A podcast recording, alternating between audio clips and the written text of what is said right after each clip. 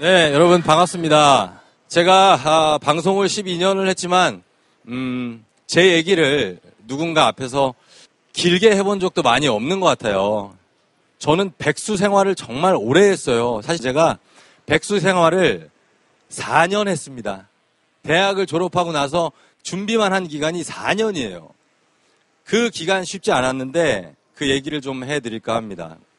저는요, 내가 뭘 해야 될 지에 대한 생각이 전혀 없었거든요. 그러다가 이제 4학년 때쯤 되니까 친구들이 서서히 입사 원서 넣고 어디 취직 준비하고 뭐 그런다 그러더라고요. 그럼 난 뭘 해야 되지? 어렴풋이 생각한 게 TV에 나오는 사람이 되자. 그러면 아나운서가 되자. 라는 생각을 일단 정했어요. 그래서 시험을 보러 갔습니다. 그냥 갔어요. 아무것도 준비 안 하고. MBC, SBS, KBS, YTN, 울산 MBC, 제주 MBC 시험을 다 봤는데 1차에서 다 떨어지는 거예요.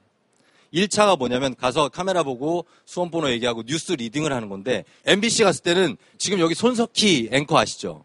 손석희 앵커가 심사위원으로 앉아 계셨어요. 딱 들어가서 조우종 씨, 예, 엄청 떨려요. 막 A4지가 막 들들들 이렇게 떨리거든요. 수험 번호 137번 조우종입니다. 나가세요. 그러고선 그냥 떨어졌어요. 진짜로. 1차에서. 이 불합격 통보 받아본 사람 손 들어봐요. 불합격 통보. 많죠? 그 통보를 받으면 사람이 있잖아요. 되게 작아져요. 약간 좀 위축되고. 그렇게 그냥 1년이 무의미하게 그냥 쑥 지나가 버렸어요. 그래서 결심을 합니다. 남들 노력하는 것만큼 정말 죽을 만큼 준비를 내가 한번 해보자. 전 대학교 때도 공부를 진짜 안 했었거든요. 제가 대학교 1학년 학점 평균 평점이 몇 점이었냐면요. 0.98이었습니다. 1학년 학점이 0.98이었어요. 그렇게 공부를 안 하다가 백수 2년 차 때 정말 죽을 만큼 공부를 하기 시작합니다, 제가. 도서관에 아침 7시에 가요.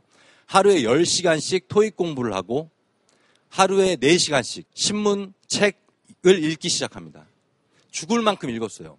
그래서 그 점수를 가지고 그리고 4시간씩 연습한 것 같고 시험을 보러 갑니다. 실력을 갖췄어요. 그 해에 KBS에 최종 면접까지 올라갔어요. 천 명의 사람 중에 남은 사람은 딱두 명이 남았어요. 당시에 저랑 같이 맞붙었던 사람이 최동석 아나운서라고 박지훈 씨의 남편입니다. 지금 KBS 아나운서로 일을 하고 있는 그분이 배용준 씨를 닮았어요. 저는 박신양을 닮지 않았습니까? 그 당시 제 번호도 기억합니다. 최동석 씨가 99번, 제가 131번이었어요. 빨간 불이 들어온 사람이 합격자고 아무 불이 없는 까만색이 불합격자예요. 내렸어요. 올라가는데 빨간색이 99번이었어요. 131번은 그냥 까만색 아무 불도 안 켜져 있는. 배용준의 승리였죠. 저는 PC방에서 그걸 확인하고 정말 펑펑 울었어요. 그리고 나서 제가 정신적 사망 상태에 빠져들게 돼요. 정신이 움직이지 않아요. 아무 생각도 안 나고 그냥 멍하고 앞으로 뭘 해야 될지도 전혀 모르겠고 백수 생활한 지가 벌써 2년 차를 넘어가고 친구들은 이미 대리를 달고 있는 친구가 있고 결혼을 하는 친구가 있어요. 너무 무서운 거예요. 그리고 나서 한 두 달, 석 달 지나면서 이제 백수가 된 지가 3년 차가 되는 해예요. 아무것도 이뤄놓은 건 없어요. 그냥 영. 그래서 뭐라도 해보자. 아나운서 시험은 이미 글른 것 같으니까 뭐라도 하자. 그 당시에 공고가 3월에 났던 게 KBS의 예능 MC 선발 프로그램. 그래서 그때 도전했던 사람이 노홍철 씨, 유민상 씨. 거기서 제가 은상을 수상하면서 방송에 데뷔를 하게 됩니다. 여러분 이것도 진짜 모를 거예요. 제가 방송에서 처음 얘기하는 거니까. KBS에 2년 전속 특채 개그맨으로 들어가게 됩니다. 정말 힘든 게 뭐냐면 옆에서 수근수근대요. 그 선배들이. 야, 쟤 뭐야? 뭐 개그맨이야? 뭐야? 뭐 이상한 방송하고 들어온 애들 아니야? 야, 뭐야? 지석진이야? 뭐야? 야, 야, 석진형 아니야? 이 걸레질 이렇게 하고 있으면 옆에서 그런 게 막 들려요. 맨날 대걸레질 하면서 뭘 하면, 하냐면 주로 하는 일이 방송은 딱 하나 했는데 열린 음악회 아시죠? 뒤에 나가서 박수 치는 거 있죠, 이거. 예. 이거 하는 거예요, 그냥.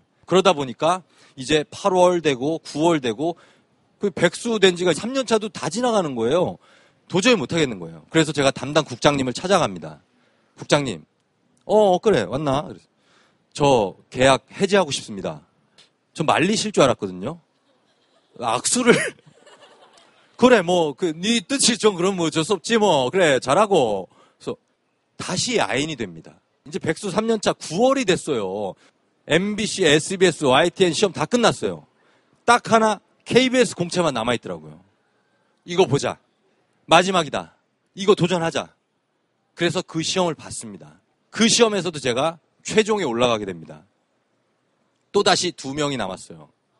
제가 최종 면접에 들어갔어요. 앞에 사장님, 부사장님, 그 저 계약 해지해줬던 국장님 있죠. 그분도 거기 앉아있더라고. 어, 그분도. 그래가지고, 야, 여기 다 있구나. 그때 사장님이, 아유, 이 친구 이거, 뭐 개그맨 한다 그러던 친구 아닌가? 예, 맞습니다. 아니, 난 참, 자네가 이렇게 온다고 해서 우리가 자네를 뽑아주질 않아요. 답답하네, 이 친구. 그러시는 거예요. 그래서 답답하신 거 압니다. 하지만 저 진짜 아, 한 번 더 해보고 싶어서 왔습니다. 사장님, 마지막으로 오늘 마지막일 수도 있으니까 성대모사 하나만 하고 가겠습니다. 그래서 거기서 제가 사장, 국장 애기들 잘 있었니? 아, 내가 부탁할 게 좀 있는데, 아, 우리 특히 우리 사장 애기야. 하드 사줄게. 나 좀 붙여주라, 애기야. 애기야 같이 놀자. 이걸 했습니다. 예, 정말 좋아하시더라고요. 허이 친구 정말 그냥 개그맨을 하지 그러나. 뭔 아나운서를 한다고. 그리고 나서 제가 3주를 기다려서 결과를 받았습니다. 이번에는 빨간불이 조우종에게 들어왔습니다, 여러분. 백수 생활 4년 만에 얻은 제 꿈을 이룬 순간이었고, 난 아나운서로서 행복하게 행복하게 잘 살았답니다. 라고 끝날 줄 알았는데, 현실은 동화가 아니었어요. 또 위기가 찾아왔어요. 아나운서가 돼서 1년, 2년 차까지는 일이 너무 재밌고, 방송하는 것 자체만으로 너무 즐거운 거예요. 그러다 보니까 어느 순간 제가 10년 차가 돼 있더라고요. 아, 난 이거 아닌데? 계속 이렇게 하고 있어도 되나? 맨날 똑같은 거, 이거 맞는가? 뭐 혹자는 얘기를 해요. 돈, 돈 때문에 나온 거 아니냐? 뭐 맞습니다. 돈을 벌기 위해 나온 건 맞죠. 사람은 돈을 벌어야 살 수 있으니까. 하지만 저는 또다시 제가 일의 재미를 찾고 도전하고 싶어서 나왔어요. 여러분, 중요한 선택할 때 있죠. 그 선택은 내가 하는 겁니다. 선생님, 언니, 오빠 얘기해 주지만 그걸 참고로 해서 내가 결정을 하는 거잖아요. 그래서 인생이 힘든 겁니다. 저는 중요한 고민을 할 때 화장실을 가요. 화장실에 들어가서 10분, 5분 고민하고 나와서 그 결정을 결코 후회하지 않아요. 그래, 나가자. 결정했어. 그리고 그냥 밀어붙였습니다. 그래서 다시 저는 지금 영이 됐습니다. 또다시 야인이 됐어요. 야. 들야자입니다. 들야. 그죠? 예. 들판에 다시 나온 거예요. 여러분, 들판에는 길이 있는 데도 있고 없는 데도 있고 만들어야 되는 데도 있잖아요. 길을 만들어 가야 되는 사람들이 야인들이에요. 그래서 저는 지금도 제 길을 만들어 가고 있는데 솔직히 약간 후회하고 있습니다. 약간은 후회가 돼요. 왜냐? 너무나 안정적인 직장을 때려치고 나왔기 때문에. 그래서 후회가 됩니다. 저도 제 인생이 어떻게 펼쳐질지 몰라요. 너무 불안합니다. 잠이 안 와요. 그러나 살다 보면 저처럼 이렇게 백수로 4년 살다가 꿈을 이뤄서 정말 기뻐했다가 또 절망에 빠졌다가 새로운 도전을 하는 사람 많이 있습니다. 지금 취업 준비하는 분들, 힘든 분들 많이 있죠? 대학 다니는 분들도 불안하긴 마찬가지예요. 직장인들도 마찬가지입니다. 다들 힘들지만 따뜻하게 좀 힘내면서 같이 살 수 있었으면 좋겠고요. 거기에 제가 함께 하면서 함께 숨 쉴 수 있어서 너무나 행복합니다. 고맙습니다. 지금 회사 안 다니고 있는데 다닐 때랑 안 다닐 때랑 지금 뭐가 제일 달라요? 다른 거요? 네. 4대 보험이 안 돼요. 대출 금리가 올라가고요. 예. 힘내세요. 예, 예, 예.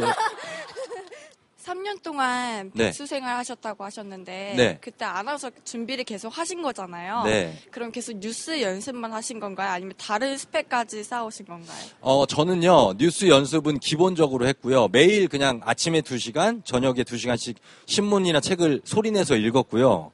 그리고 혹시 여러분, 여러분들 목소리 알아요? 자기 목소리 찾는 법 제가 간단히 알려드리면, 여기 부분, 목전 밑에 여기 울 때 있죠? 여기 만져보세요. 만지고, 만지고 합니다. 목소리를, 아, 아, 아, 아, 한번 해보세요. 시작. 아,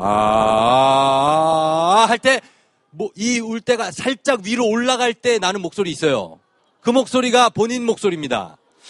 앞으로 뭐 시험을 볼 때나 뭐 면접을 볼 때 본인 목소리로 얘기를 하는 게 중요해요. 그래야 진성이 나오고 앞으로 퍼지는 목소리가 나옵니다. 아, 저도 똑같이 취업 준비생인데 네. 부모님의 걱정이라든지 친구들의 걱정이라든지 사회적인 시, 선을 어떻게 견뎌내는지 음, 저는 백수 3년차, 4년차 됐을 때 친구들이 전부 다 취직했었어요. 저 빼고는요. 저도 지금 똑같은 상황. 예. 근데 취업 준비생으로서 가져야 됐던 그 사회적인 것들 제일 무서운 게 가족들이에요. 1월 되고 설날 되면은 맨날 와서 몇 학년이지 해가, 해가지고 지금 뭐 어, 어디 회사는 어디 뭐 뭔지 알죠? 그거에 대해서 여러분 그냥 자신 있게 얘기하세요. 저는 뭐 뭘 하기 위해서 준비하고 있습니다라든지 그분들이 저 비웃었던 거 알아요. 무시했던 거 느껴집니다. 하지만 그냥 전 그렇게 얘기했어요. 어차피 그 시간 지나가니까. 아, 앞으로 프리 생활 하시잖아요. 네. 그러면은 앞으로 어떤 사람으로 기억되고 목소리가 나보다 싶은지. 더 좋은데요. 아, 아니 아니. 앞으로 어떤 사람으로 기억되고 싶은지 여쭤보고 싶습니다. 저는요, 약간 명예욕이 있어요.